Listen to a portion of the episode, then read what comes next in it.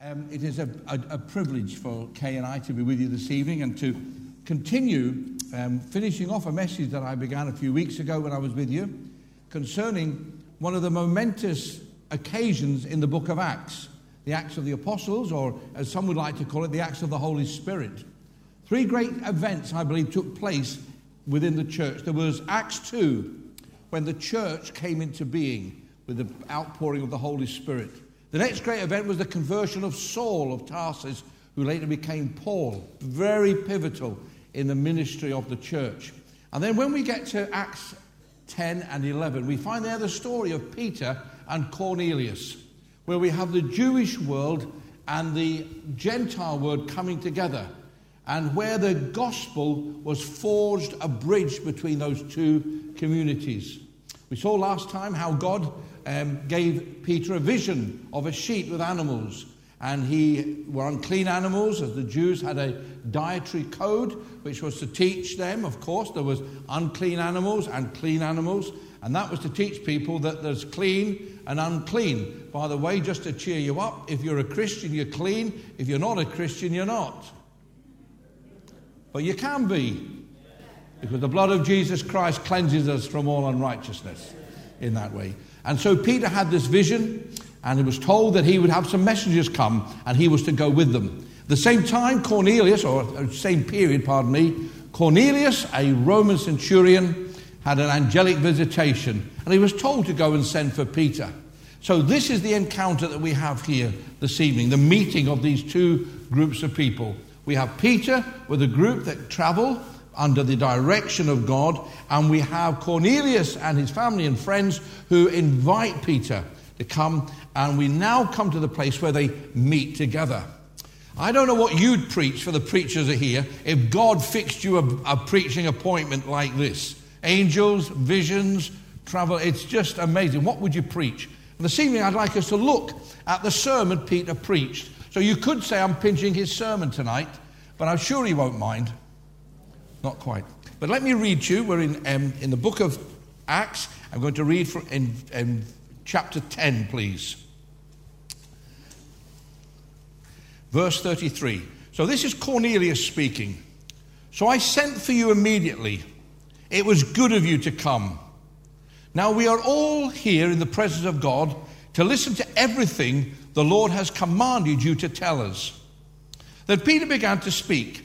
I now realize how true it is that God does not show favoritism, but accepts men from every nation who fear him and do what is right.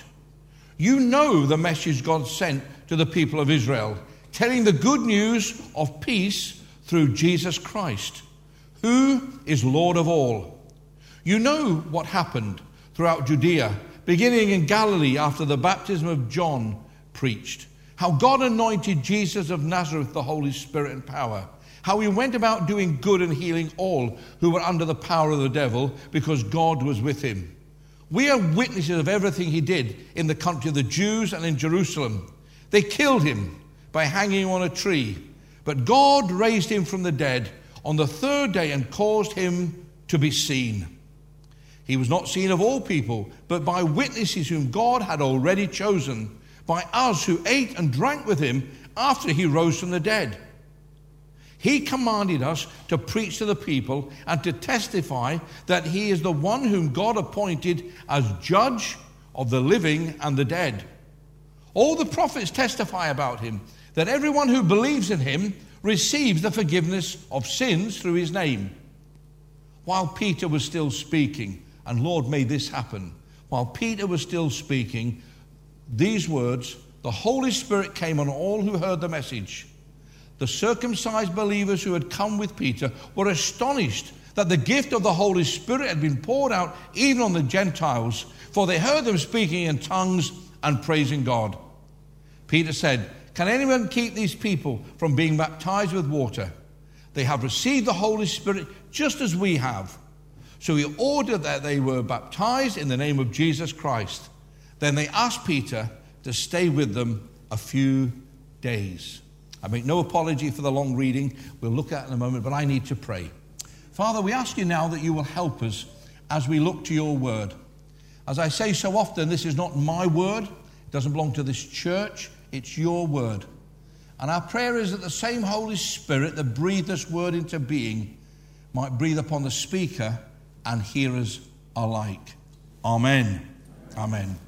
We have here some little pointers. We have, first of all, the congregation that Peter was going to preach to. Very important. It tells us there in that verse thirty-three, they're described. So we sent for you immediately. It was good of you to come. Now we are all here in the presence of God to listen to everything the Lord has commanded you to tell us. What a congregation to preach to.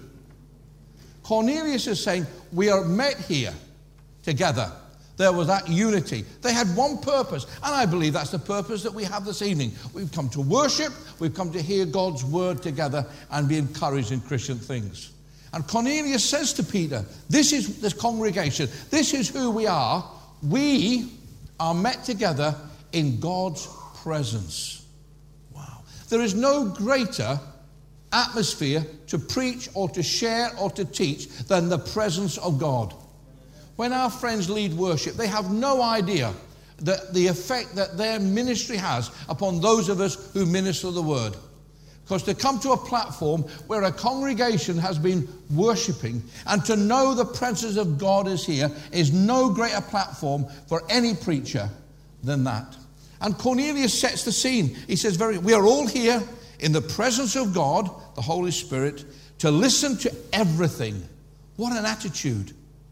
Their hearts were open to whatever God had to say. I wonder, have, have I closed my heart to some things? I don't want God to talk to me about that. I, don't, I hope the preacher doesn't talk about that. Not this group. They acknowledged that they'd come with that purpose. They had come and they were listening to everything that the Lord had what? Had commanded him to tell us. And that threw the pressure back onto Peter. Peter, we're expecting you to bring God's word. We're here in God's presence to listen to everything that the Lord has commanded you to tell us. And now Peter has to preach. I don't know how he did it. I'd have said, excuse me, I resign.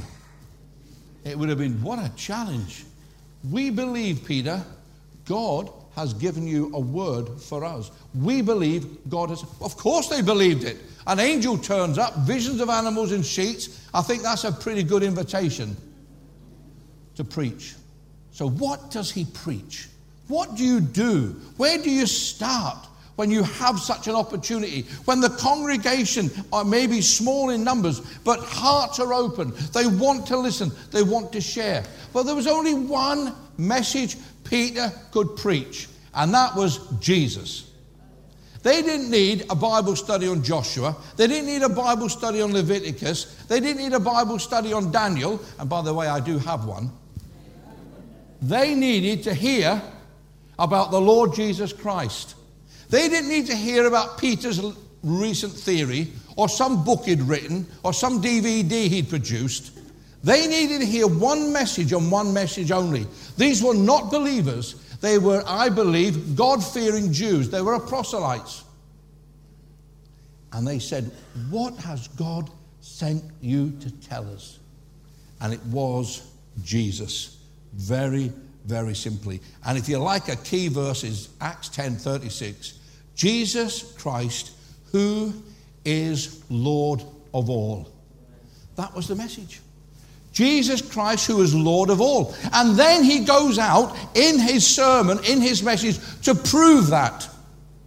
So it wasn't a matter of, well, I'm going to just give a few points, a few ideas I had. He had one purpose, that this group of people who God had led him to, who God had opened the door, he wanted them to know one thing and one thing only. And I dare to say that God the Holy Spirit wants the same for you to know. And that truth is this, that Jesus Christ is Lord of all. Because when that revelation comes into your heart and life, you will never be the same again. And so the conversation continues. Peter began to speak. Now I realize how true it is that God does not show favoritism, but accepts men from every nation who fear him and do what is right. We live in a world of privilege. There's no doubt about it. It will be mentioned, no doubt, in some manifesto in different ways and different attitudes. But do you know something? God does not show favoritism. Now, I've got to tell you, there's folk I warm to more than others. I don't know why I'm looking at Scott. I really don't. But there are people we warm to in the, in the natural. We just, they're just our type of people, you know. But if you show favoritism to them because they're your friend, then that's wrong. And Peter has come to the conclusion. He's about to talk to uncircumcised Gentiles. He's about to break every rule in the book. He's about to get a telling off from head office. But he says it doesn't matter what others think, because I've come to understand that God shows no favoritism. And you may have come into this church this evening and you're thinking, well, I'm not acceptable.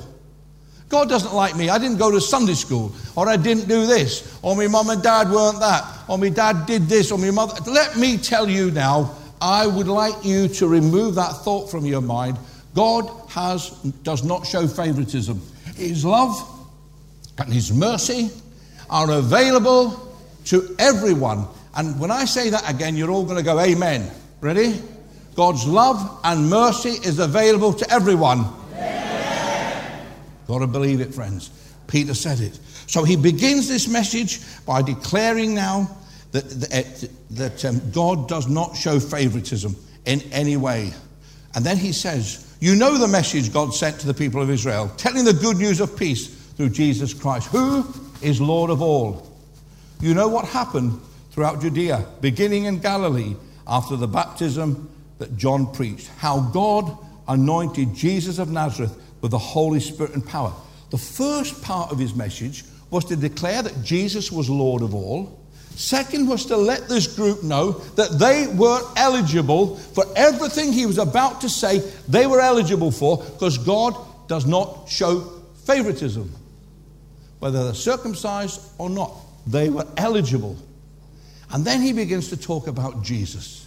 He begins to talk about, he says there how God anointed of Jesus of Nazareth with the Holy Spirit and power. He begins by lifting Jesus up. He takes him out of the arena of he is a prophet. He takes him out of the arena that he is just a rabbi who teaches. He takes him out of the arena that he's just a someone coming along to, with a new message. He says, listen, be in no doubt.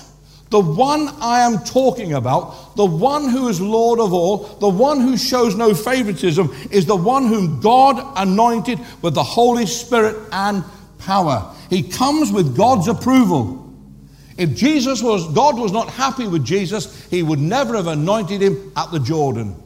When he said, this is my beloved Son, whom I am well pleased, I believe, and captured in that was the fact that Jesus Christ got to the age of thirty and he'd never sinned. Never sinned. He was sinless. That is why. This is my beloved Son, and whom I am well pleased. Some of us never got to three before we sinned, let alone thirty. And thirteen, we were well gone. He says, God hath anointed him. God hath anointed, set people apart. And they were set apart. They anointed kings. They were set apart. Prophets were anointed. They were set apart. But now we have the Lord Jesus Christ, who at the Jordan came up out of the water, and the dove came, and the Father said, this is my beloved Son. So right at the beginning of this message, this message that God, this divine appointment, he wants them to know straight away that Jesus is none other than the Son of God. He is the one who God anointed. And God wouldn't have anointed him if God wasn't pleased with him. Some of you might think, well, why hasn't God blessed me? Well, could it be that maybe you need to improve your behavior? So well, that's not very spiritual. Can you lay hands on me? No, I'm not laying hands on anyone tonight, because you know the areas of your behavior that need to be altered if you're going to find yourself in a place where God can bless you. Moving on, having said that he was the anointed one, he goes on, he said, and Jesus went about doing good. So he wanted him to know he was anointed, but he also wanted to know that he was compassionate, that Jesus went about doing good. He's talking about Jesus, and he's also modeling what we should be. We should be filled with the Spirit as Jesus was. We should be going about doing good. He was compassionate. The Savior he was putting across was not some angelic being. He was the Son of God, set apart by that anointing of the dove landing upon him. If you're waiting for the dove to land on your head, he ain't coming. That was for Jesus only, because he was sinless. You're going to get tongues of fire if you're fortunate. That's the difference. Tongues of fire for believers, the dove for the Son of God. He is the anointed one, the compa- who went around doing good. See, Jesus did good. He fed people who were hungry. He healed people who were ill. He raised the dead to comfort those who were bereaved. There is, there's everything he did. Jesus never once performed a miracle to draw a crowd. It was always because there was a need. He was compassionate. If you've come to the service tonight, and in a group this size, there are going to be people here who you say, God, I have such a need. Well, let me tell you, he is compassionate towards you. I cannot say that that need will be met in this service or at this time or in the way you want, but I'll tell you this, I do not doubt his compassion towards you in the situation where you are. He was compassionate. He went about doing good. He didn't just talk about it or think about it. He got on with it. Luke four eighteen says, he, anoint, he was anointed to preach the gospel to the poor. That's not only the poor financially or in physical need, but those who spiritually are poor. Also in verse thirty-eight, he continues, how God anointed Jesus now with the Holy Spirit and power, how he went around doing good and healing all who were under the power of the devil. Wow. So not only did he have a heart for those in need, but he had an authority in the spiritual world. He, he was Lord of all. Now, if he's going to declare him Lord of all, he has to be Lord of everything, because the word all means all. Actually, I'm bright, aren't I? That's why I'm on the money I'm on. Because all means all. And so if he's Lord of sickness, if he's Lord of poverty, if he's Lord, oh, he's Lord of the demonic world. He's Lord of the spiritual world. He's Lord of all. And he said he went about doing good, and how he... Um, healing all people who were under the power of the devil. Under the power of the devil. And then it tells us why. Because God was with him. Again, confirming the statement that Jesus is Lord of all. He was anointed because he's Lord. He went about doing good because he was Lord. He delivered people from the power of the devil because he was Lord. Everything is to confirm and to build up in the people's minds who Jesus Christ is, Lord of all. Here is a group who said, right, what's God told you to tell us? Well, he wants you to know this. God wants you to know that. And of course, he did that thing because God was with him. It is the Father um, living in me who is doing this work, John fourteen ten, because God was with him. That seal, that authority. Moving further on, we get into verse thirty-nine. It says, we are witnesses of everything he did in the country of the Jews and in Jerusalem. They killed him by hanging him on a tree. It sounds almost out of place. Uh, uh, in my reading, I'm thinking, surely there's a verse missing. Surely we can't go from the anointed one going about doing good, you know, who is uh, has authority over the devil, and please, and I'm not being flippant here, and suddenly, oh, and by the way, he got murdered. It sounds like it, it's almost against what he's saying. He's, con, con, he's producing a, a, a proof that Christ is Lord of all. Then suddenly, in the midst of this talk of compassion, anointing, authority, suddenly he throws this in. And it almost seems out of place. We are witnesses. They killed him by hanging him on a tree. You know, the Old Testament says, cursed is everyone that hangs on a tree. It's a terrible death. The Jews did not want to be crucified. It was a terrible death. It brought a stigma uh, that, that, you, that your family certainly would not have wanted. And in the middle of all this, power, authority, he brings them down to the fact that Jesus Christ died. We can't get round it, friends. Do you know what? We don't want to get round it. I remember in one church, and I hope I may have said this here, I had a lady who used to come occasionally, and uh, she said, well, I've come to your church, but, you know, it's the but. And normally it's because you, I've come to your church, but you preach too long. could everybody take their watch off now and put it in the... No. No, she didn't say that. She said, I don't like the way you're always singing and talking about the blood. Now, back then, we had two, hymn two eighty-eight, There's Power in the Blood, and you couldn't go through a Sunday without singing that in case Jesus came back. And we did talk about the blood of Jesus Christ. We did sing about the blood, and she was uncomfortable with it. But there was nothing I could do about it.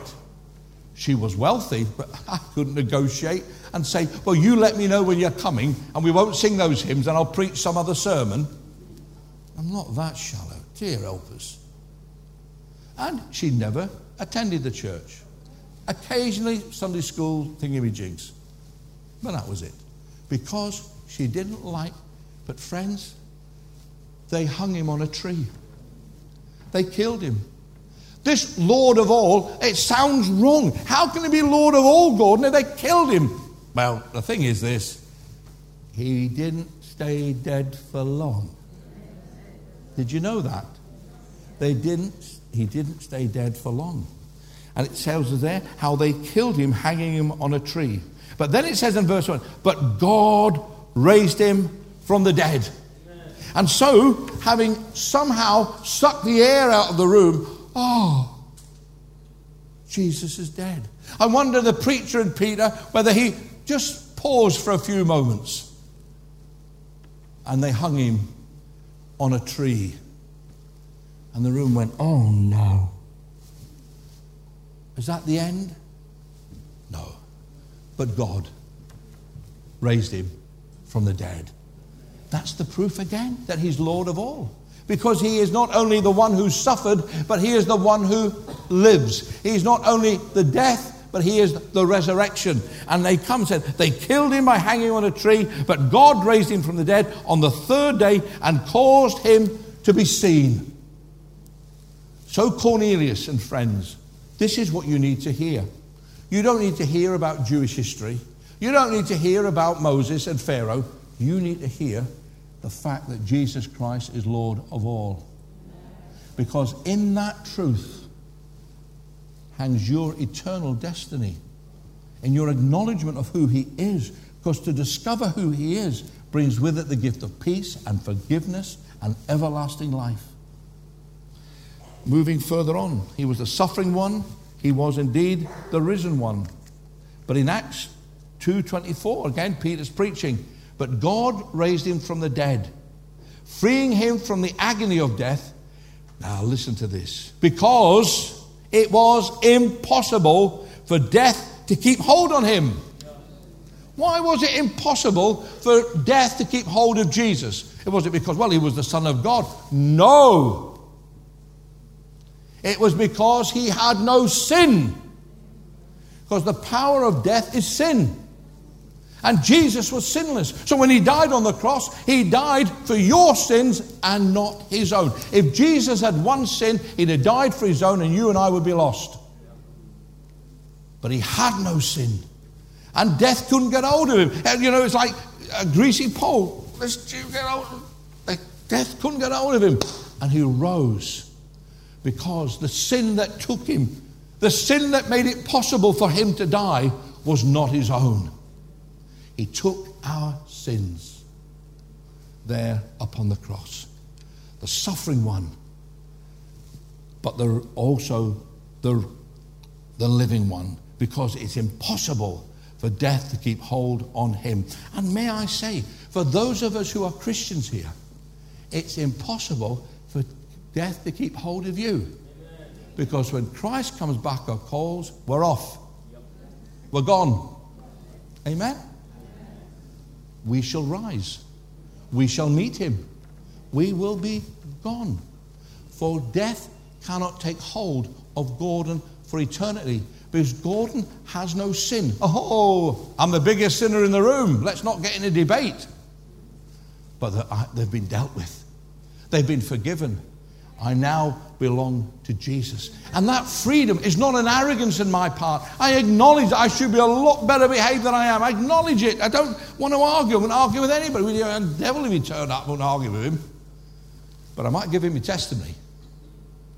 How people can have their sins forgiven through Jesus Christ. Well, moving on, moving on. God Then he says in verse forty-two, having acknowledged that he died, having acknowledged that he rose from the dead, in verse forty-three, all the prophets testify about him, that everyone who believes in him receives the forgiveness of sins through his name. So he is the Savior. But before that, and I've just run on ahead, um, verse forty-two, he commanded us to preach to the people and to testify that he is the one whom God appointed judge of the living and the dead. So when Christ rose from the dead, it wasn't a matter, oh, that's the job finished. He didn't take his jacket off, put his slippers on and think, let's watch Match of the Day and see how good Jose Mourinho is going to do at Spurs. Any Spurs, any Spurs supporters here?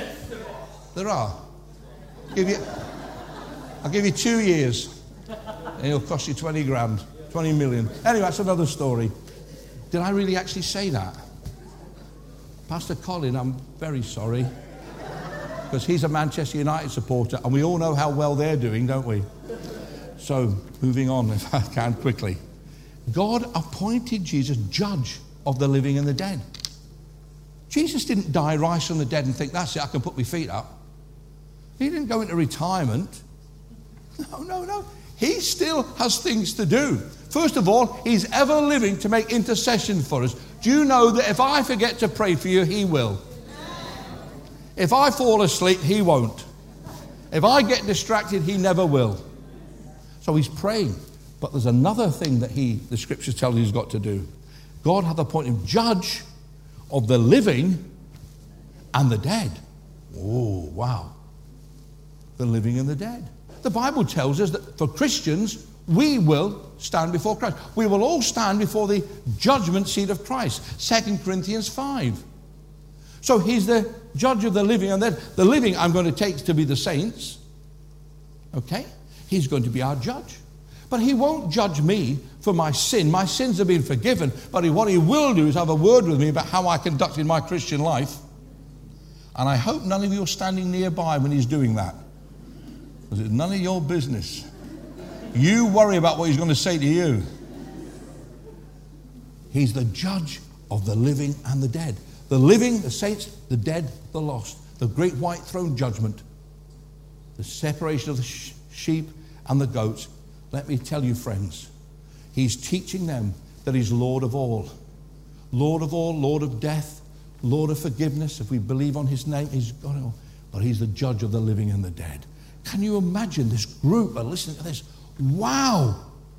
Anointed, blessed, brings forgiveness, died, rose again, is the judge of the living and the dead. It just got better and better. And lastly, and I alluded to it a minute ago when I was out of order with my points, verse, verse forty-three, he comes to what I will call the piece de resistance. Is that French? Eh? Colin? Piece de resistance, the big thing. Yes, he was anointed, great.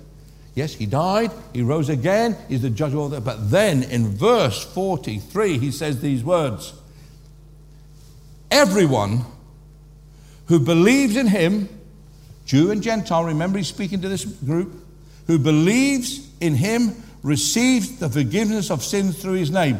Something happened then. I'll tell you what happened then. They did that very thing he told them to do. The whole room, I believe, received the forgiveness of sin through his name by believing on him. I believe in that moment they believed on Jesus. What an evangelist. And while he was still speaking and saying to them, if you believe on the Lord Jesus Christ, you shall be saved, the Holy Spirit fell on them. They began to speak in tongues and they were praising God. That's how I knew they turned into believers, because unsaved folk can mimic, but they haven't got the real thing. And these people were baptized in the Holy Spirit and were speaking in tongues. Wow. Here we have it. He is Lord of all. Anointed, doing good, died, death, resurrection, the judge. But most of all, if you believe him, on him, he will forgive you your sins. They did, and almost instantly, they were filled with the Holy Spirit and began to speak in tongues and praising God. You say, Gordon, why doesn't that happen today? Well, I think there are a lot of reasons. There's faith, there's the teaching, there's preaching, there's a whole sort of... But we've got to remember that this was an event that was not just for the people in the room. You see, it wasn't just that God wanted these people saved. He wanted them saved. He just didn't want Peter to understand that God has no favorites and that the Gentiles... He had something else to do. And we read about it in chapter eleven. And Peter had to go to Jerusalem and explain what happened. And then we are told very simply there why he came. It says in chapter eleven, verse three, You were sent unto the house of, un- you went to the house of uncircumcised men and ate with them. They were getting a telling off. They say, Peter, you shouldn't have done that. You were wrong to do that. You broke a Jewish rule or regulation. Peter began to explain everything. And after he had finished explaining, he says in there, in that verse fifteen, very simply, I'm moving on, and as I began to speak, the Holy Spirit came on them as he had come on us at the beginning. Then I remember the Lord had said, John baptized with water, but you will be baptized with the Holy Spirit. So if God gave them the same gift he gave us, who believe in the Lord Jesus Christ, who was I to think that I could oppose God? He said, fellas, you've called me up before the national leadership team. You're not happy with what I've done. You think I've broken the Constitution. Let me tell you, what else could I do? What else could I do? All I did was preach. It's God who is the baptizer of the Holy Spirit. All I did was teach, and it was God who gave faith that the word came to life. And then they says there, it says in verse eighteen, they were converted, these people. When they heard this, they had no further objections and praised God, saying, so then, God has granted even to the Gentiles repentance to life. You see, we think sometimes things are only happening in our lives that won't have an effect. Peter thought he was going to a group of people. Cornelius' home. He thought, here's a group of people who are going to become Christians, speak in tongues. They got baptized in water. It was a good meeting. A really good meeting. I'd like a meeting like that. But it was bigger than that. Bigger than that. So they had no, we, no further objections. And praise God, saying, so then God has granted, and it says, even, that was big of them, even to the Gentiles. So this encounter was massive. Acts two, massive. The church is born. Devout Jews out of every nation. That's the key to Acts two. They were devout Jews. They knew they'd already been baptized once. At least the Jewish people.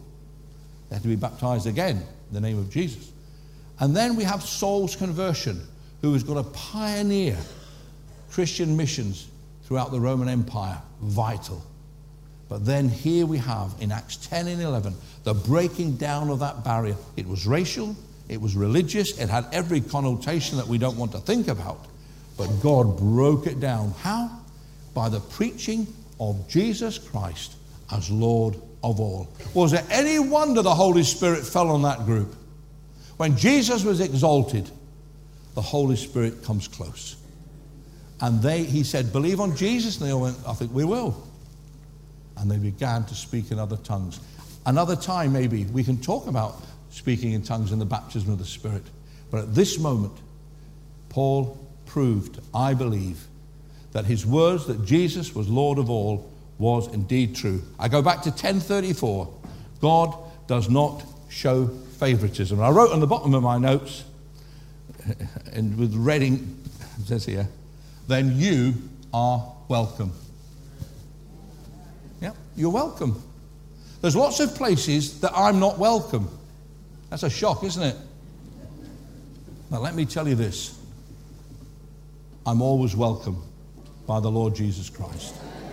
Even on my worst day, he says, come on. And may I say now to you, if you're not a Christian, he does not show favoritism. There's no, the only person that's sitting next to you, everyone in this church is a sinner. It's just some of us have been forgiven.